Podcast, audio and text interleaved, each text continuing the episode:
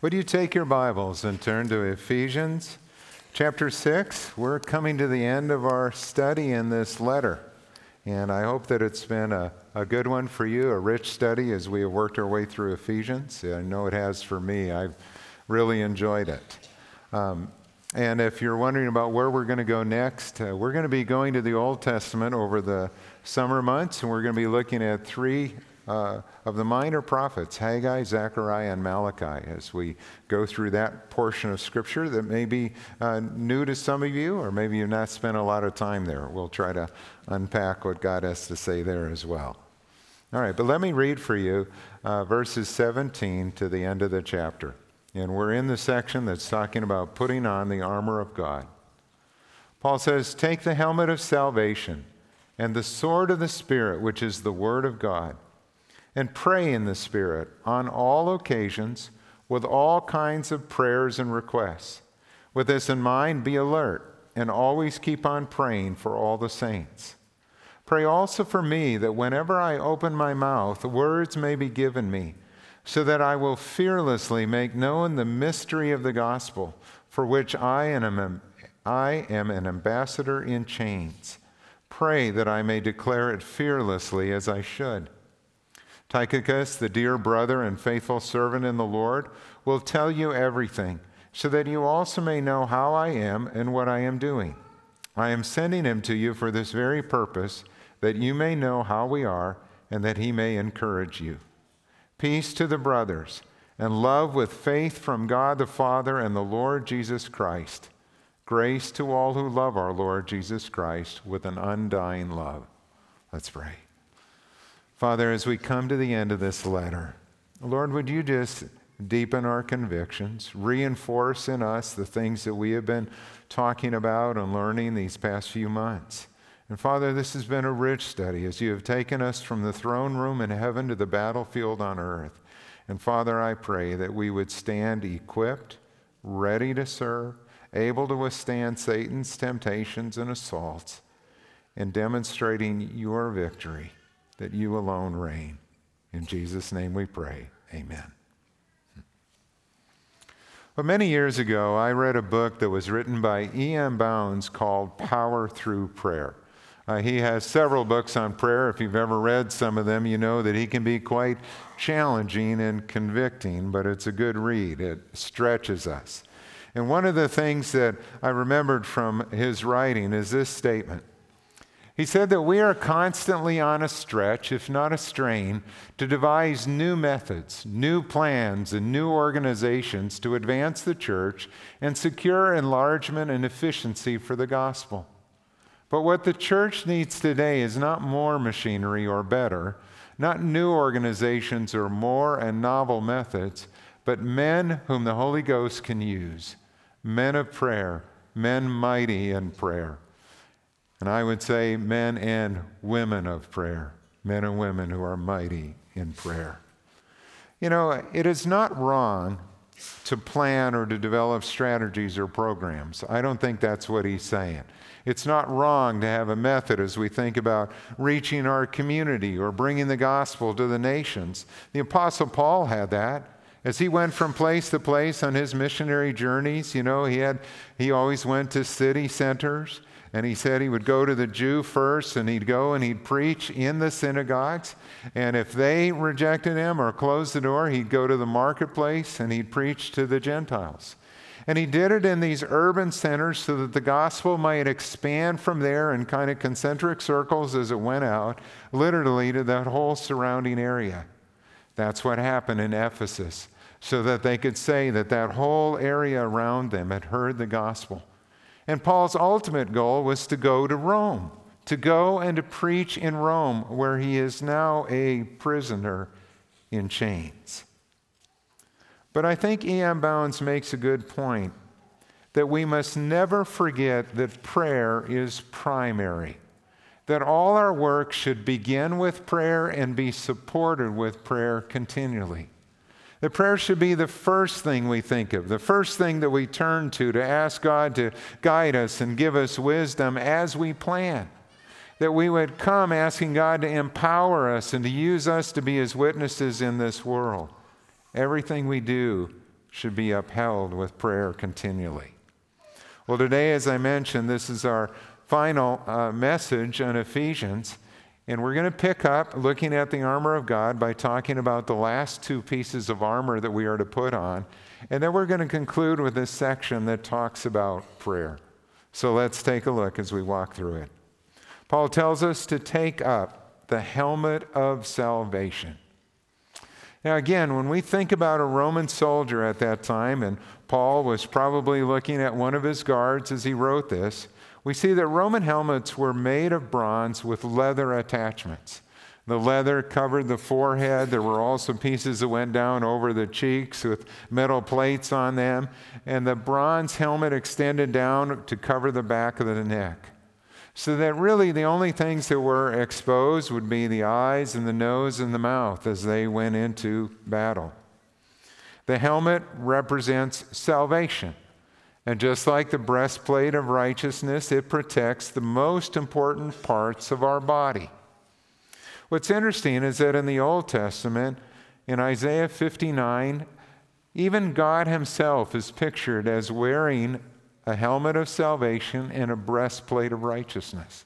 But in that passage, it is the Lord who is going out to do battle to achieve our salvation. It is God who is going forth to win that victory. And because he has won that victory, when we know Christ, we can be clothed with these armaments.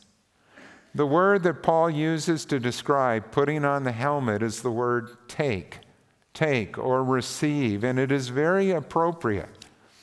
For example, a Roman soldier would be given his helmet by an armor bearer. An attendant would hand, his, hand him his helmet that was to be then put on to his head. And for the Christian, salvation is a gift that we receive by faith. It is something that we are to take or receive. It's not something that we earn, it is this gift. In 1 Thessalonians 5 8, the hope of salvation is our helmet. And the word that's emphasized there is hope. It is our salvation that gives us confidence in battle that no matter what happens, we will be with Christ. When we have His righteousness, His helmet of salvation, we are eternally secure. And when I think about security, that is something that our world desperately longs for, but struggles to find. I mean, our world tries to find security in a job, in security and what I do, and that kind of defines who I am. But in a turbulent world, there are times when people lose their jobs and without, are without work, and what happens then? Or people try to find security in investments or stocks or in the amount of money that they've saved up, but we've seen how that can go up and down very quickly in a turbulent world. Where do we find real security? Well, we know as believers that real security comes from knowing and following Jesus Christ. But our world is struggling to find that. One of the most popular movie series and book series uh, in recent days has been The Hunger Games. I don't know if you've read that. I think there are many young people in particular that are these days. According to Amazon, the most highlighted passage in all the books that have been read in Kindle, and this is highlighted almost twice as often as any other passage, is from the second book where it says that because sometimes things happen to people and they're not equipped to deal with them. They're highlighting this phrase that talks about the uncertainty of life, that sometimes things happen and we are not equipped or ready to deal with them. Now, that's, that's true of this world. That's an accurate description of this world. But university professor Mark Schiffman commented on that. He said, It's easy to see why The Hunger Games is the novel of a generation. The trilogy depicts adolescents rigorously trained by adults for desperate but meaningless life or death competitions. And the story resonates with students' worry that they're all honed up with no place to go. They rack up majors, minors, certificates, credentials, internships to keep them in the running for what they feel to be an ever more elusive success. They look at their parents and they go, I don't know if it's ever going to be like this again. I don't know if we're going to have that kind of job or career security or if we're going to be able to make it or have the kinds of things in this world that our parents did. They're struggling to enter the job market. They're struggling to find those good jobs. They've spent all this money on education, and then what? What happens next? They're driven by fear. They clothe themselves in an armor of achievement that they hope will protect them against uncertainties of the job market, of course, but also deeper uncertainties about their status, their identities, their self worth. They are trying to gain more control over an uncertain future. And again, real security can only be found in Jesus Christ. It comes from knowing Him. Jesus himself said in John 10 28 that I give them eternal life and they shall never perish.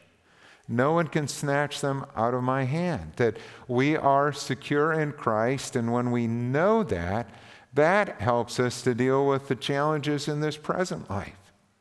Because they know, we know that Christ is with us and that He will provide for us, He'll guide us, He'll lead us if we just continue to walk with Him. Secondly, we are to take up the sword of the Spirit, which is the Word of God.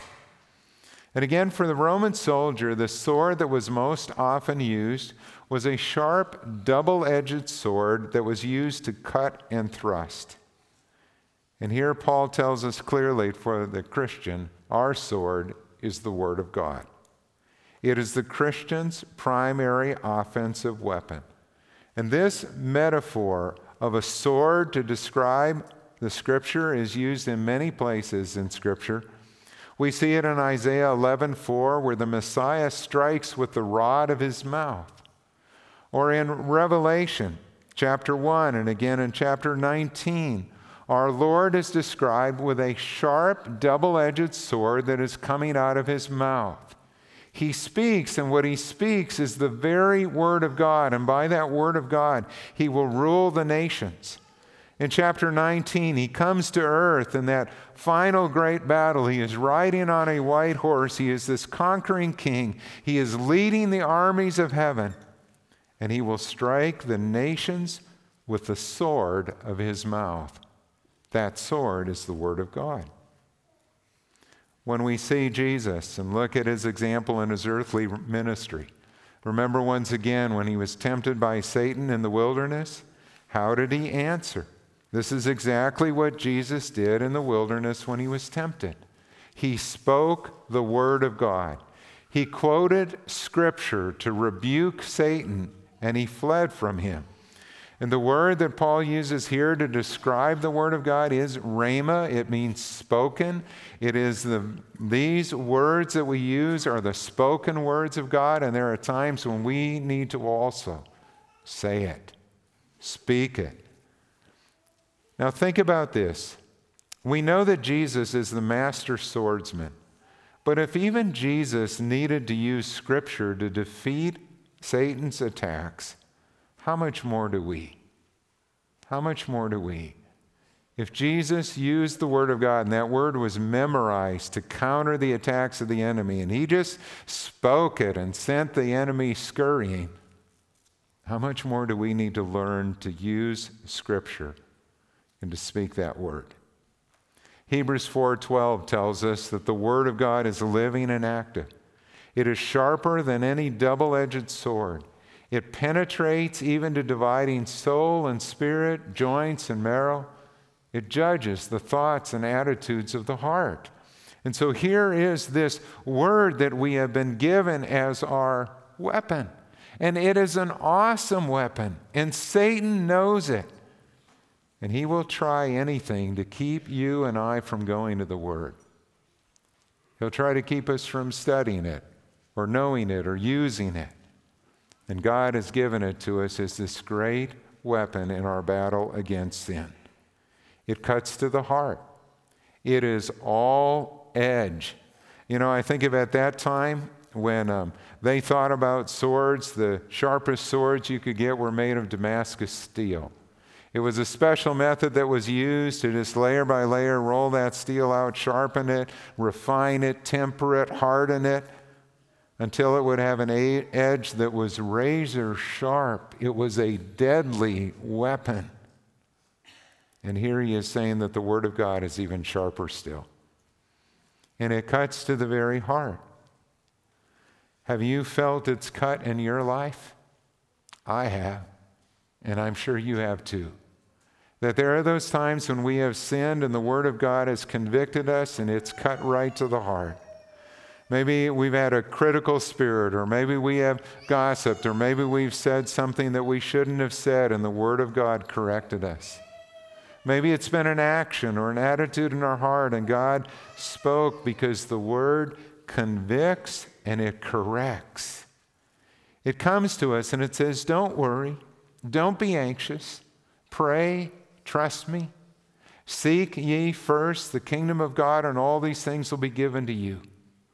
Don't love the world or the things in the world. All of that is going to pass away, but the one who does the will of God will abide forever. Love me above all else. That word, which is such an awesome weapon, is also our food. It is our daily bread. For the believer, that word is nourishment, it's life, and it's health, and it's strength.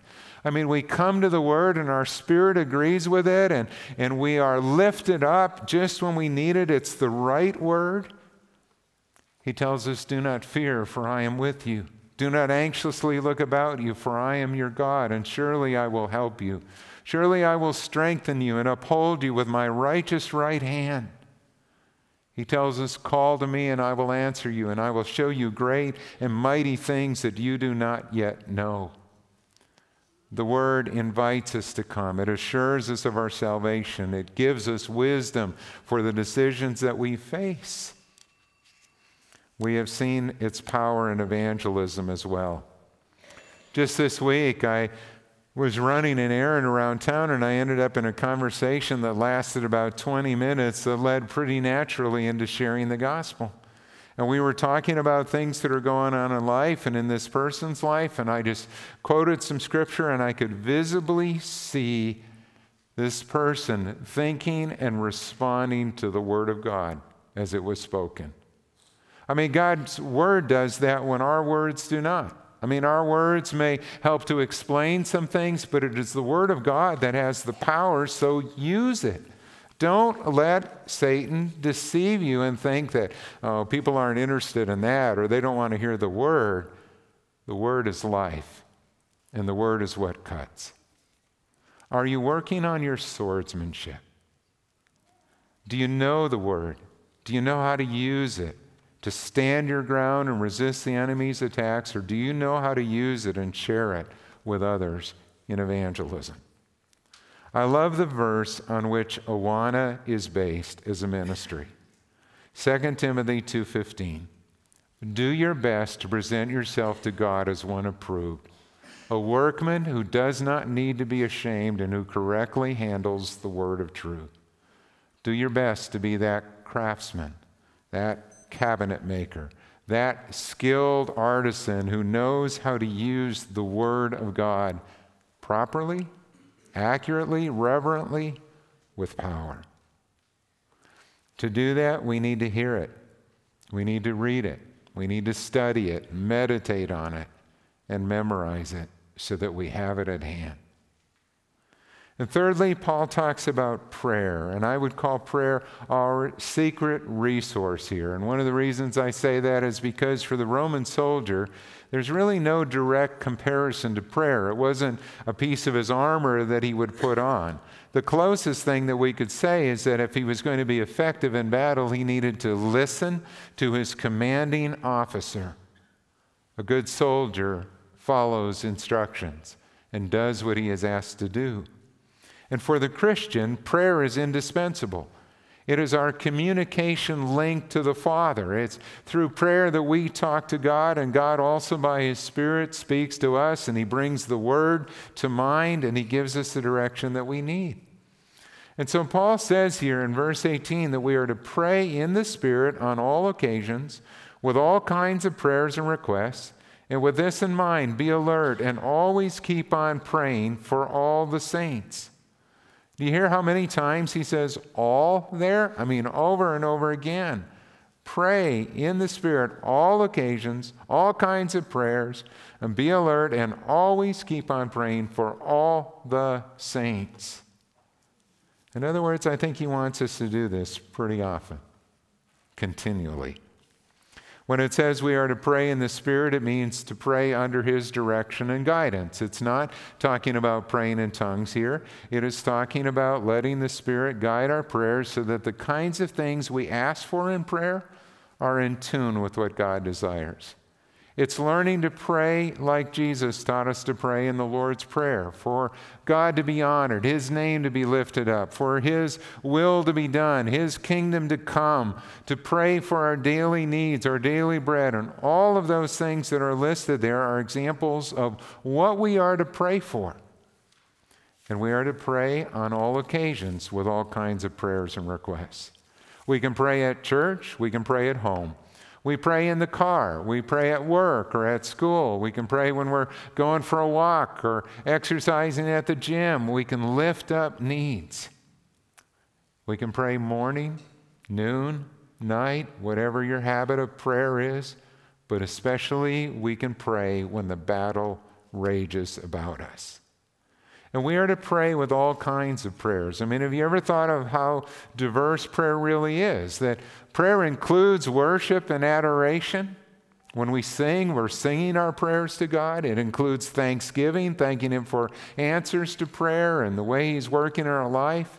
It includes confession of sin, seeking forgiveness. There is intercession for others. There are requests for ourselves. We're asking for wisdom. We're praying for healing and strength and provision for us. But prayer is also warfare. Prayer is entering into the battle, praying for the lost that they might come to know Christ. Prayer is praying for the kingdom of God to come, for the work of missions and evangelism to expand, for the gospel to run to the ends of the earth. We are praying for deliverance. We're praying for protection from the evil one. We are praying for the people we love to come to know Jesus as Savior and Lord. We can bring our requests to God at any time. Hebrews 4:16 says, "Let us then approach the throne of grace with confidence, so that we may receive mercy and find grace to help us in our time of need." Isn't that a great verse? The door is always open. Come at any time. Because of what Jesus Christ has done for us, we come in His name and we go before the throne of God to make our requests. And He is a gracious God who provides what we need. I look at the example of the Apostle Paul here, and in verses 19 and 20, he had a prayer request. He said, Pray also for me that whenever I open my mouth, words may be given me so that I will fearlessly make known the mystery of the gospel for which I am an ambassador in chains. Pray that I may declare it fearlessly as I should. I think it's interesting what Paul prayed for there and what he didn't pray for. I mean, if you were in a Roman prison, what would it be that you and I would probably think of first to pray for? We'd want to get out of there. I mean, you know, we'd be asking God, would you set us free? Would you deliver us? And Paul may have prayed for that, but on the other hand, this was an answer to prayer. Paul was in Rome. Paul wanted an opportunity to testify before Caesar and to preach the gospel. And so, what he asked the Ephesians to pray for is not for deliverance, but for boldness. Pray that I would be clear when I share the gospel. Pray that God would give me the words to say. Pray that I would be fearless. And that's not just boldness, but that's also means clear and frank, not holding anything back, but being honest about this that there is salvation in no one else. And that Jesus Christ is Lord, not Caesar, but Jesus is Lord to the glory of God the Father. Paul was willing to do that even if it cost him his life, and it would. But on this occasion, that's his prayer request. Pray that I would be bold and that God would give me the right words to say.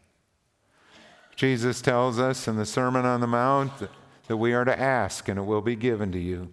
Seek and you will find. Knock and the door will be open to you. that God is a God who knows how to give good gifts to his children. Be alert. Pray continually. Be alert in this battle. Be alert for how Satan may be lurking or wanting to trip you up. Pray for your brothers and sisters in Christ at all times. I wonder, and I think this would be interesting if we had the time to talk about this, but I wonder how many of you came to Christ because of the prayers of someone else for you. And I would guess that there's many of you know who that person was that pray, was praying for you, but some of you don't. You don't know who it was. But I would guess that there were people that were praying for your salvation long before you came to know Christ. In the past, I've shared in my own life about five men that God used in my life who were really mentors and examples to me. And from them, I learned what it meant to walk with God, and they discipled me, and they each taught me different things. But today, on this Mother's Day, I want to acknowledge three women in my life who prayed for me faithfully.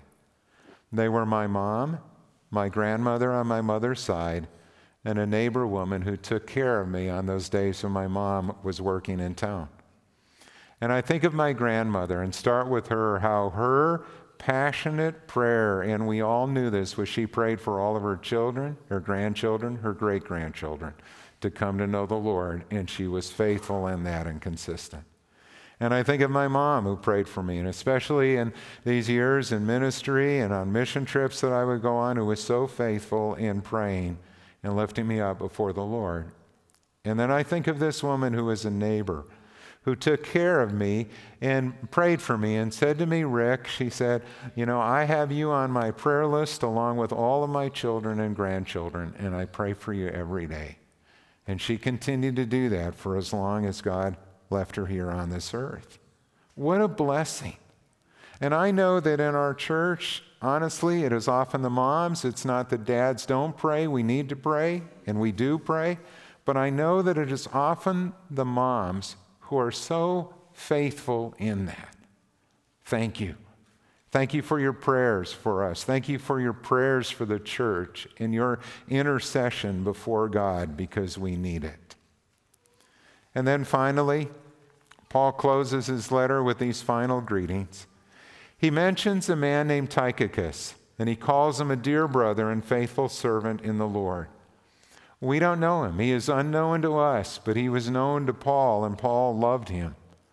And that the fact that this man was faithful in what he did is evident. I mean, Tychicus was given these letters to take to the church at Ephesus and the church at Colossae. And we know that he was faithful and succeeded in that mission because we have these letters in our Bibles. I mean, we can read them. He got through, he brought them word, and not only did he bring them the scriptures here, but he was to give them encouragement from Paul. He would talk about other things that Paul did not think were uh, necessary to put in this letter, and so he sends this friend who he can trust. And when I read that, I think and I wonder how many people are unknown to the world, but are faithful servants of God who are carrying out his work every single day. It's been that way all the way through the centuries. I mean, you and I are unknown to the world in one sense, and yet when we do God's work in prayer, in ministry, in service, God knows. And He sees all of that. And he blesses that work and he honors those who are faithful in that way. And he tells us that one day we will receive our reward in heaven for the work that we have done for him. Paul's prayer was also answered. We see that in another letter in 2 Timothy 4, verse 17, when he tells us that he did bear witness to the gospel in Rome.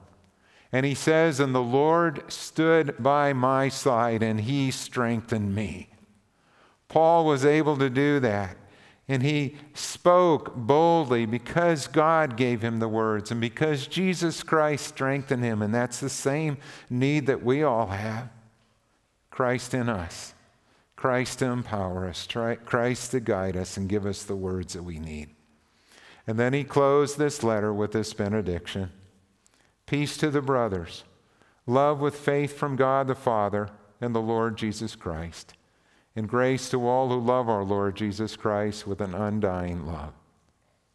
These blessings come from God, and they are given to us in the name of the Lord Jesus Christ.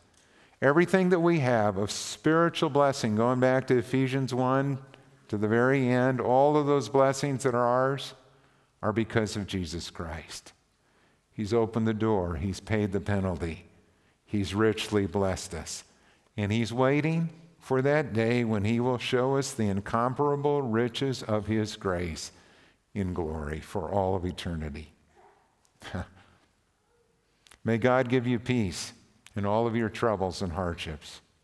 May God give you love with faith, and may you grow in both your love for Him and for people, and in your faith and conviction in the Word of God. And may we be a witness to the grace and truth of our Lord Jesus Christ in this world. And may God give you grace, grace immeasurable to all who love our Lord Jesus Christ with an undying love. In closing, I just want to ask you a couple questions. I hope that this has been a good study for you, but I would ask you, what have you learned? What's your takeaway? And I know for many of you, this is not the first time you've gone through this letter. So, what stood out to you this time going through Ephesians? I mean, for all of us, depending upon our circumstances, when we read the scripture, there's often, you know, words or a verse or a passage that'll jump out at us, and you go, Boy, I don't remember seeing that before, or not quite in that way. God's word speaks, and how did he speak to you? And then, thirdly, how will you apply what you have learned? That's the most important thing. If we're not just to be hearers of the word, but doers of it. What will you do with what you have learned or how you've been challenged? What's the next step for you? And if you're looking for a way to, in particularly, pray to put on the armor of God, when Jim and Lynn Jarman were here a few weeks ago, and Jim and Lynn are missionaries who are going to be going to Sweden, and we're uh, going to be part of their team supporting and praying for them. She has written a prayer that's very good praying and putting on the armor of God. And I just wanted to pass it on as an example to you. It's on the welcome desk. If you want to pick up a copy and use it in your own life, I'd encourage you to take a look at that. And now let me close in prayer for us. Father, thank you for your word. It is holy and it is true, it is powerful, and you are using it to do your work in our life. And Father, I pray that we would take to heart those questions and think about what it is you're teaching us. What is it we're going to hang on to? And then, Lord, would you help us to put that into practice in our daily life?